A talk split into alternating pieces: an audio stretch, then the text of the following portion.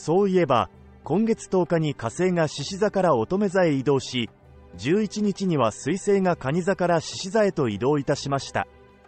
一つずつ見ていきましょ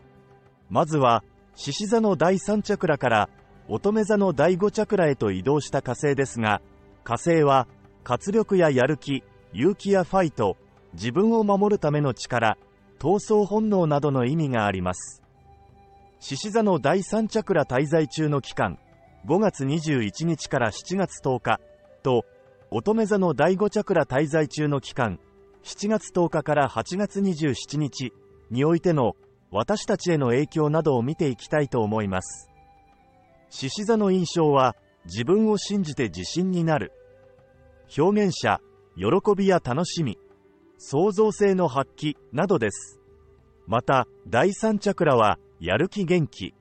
体内発電所、想像力、自己表現となります。火星がその第3チャクラ獅子座の領域で活動するということですね。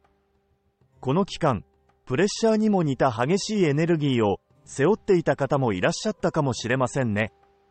しかし、背中を押されるとか、だから動けたんだっていう方もいらっしゃったのではないでしょうか。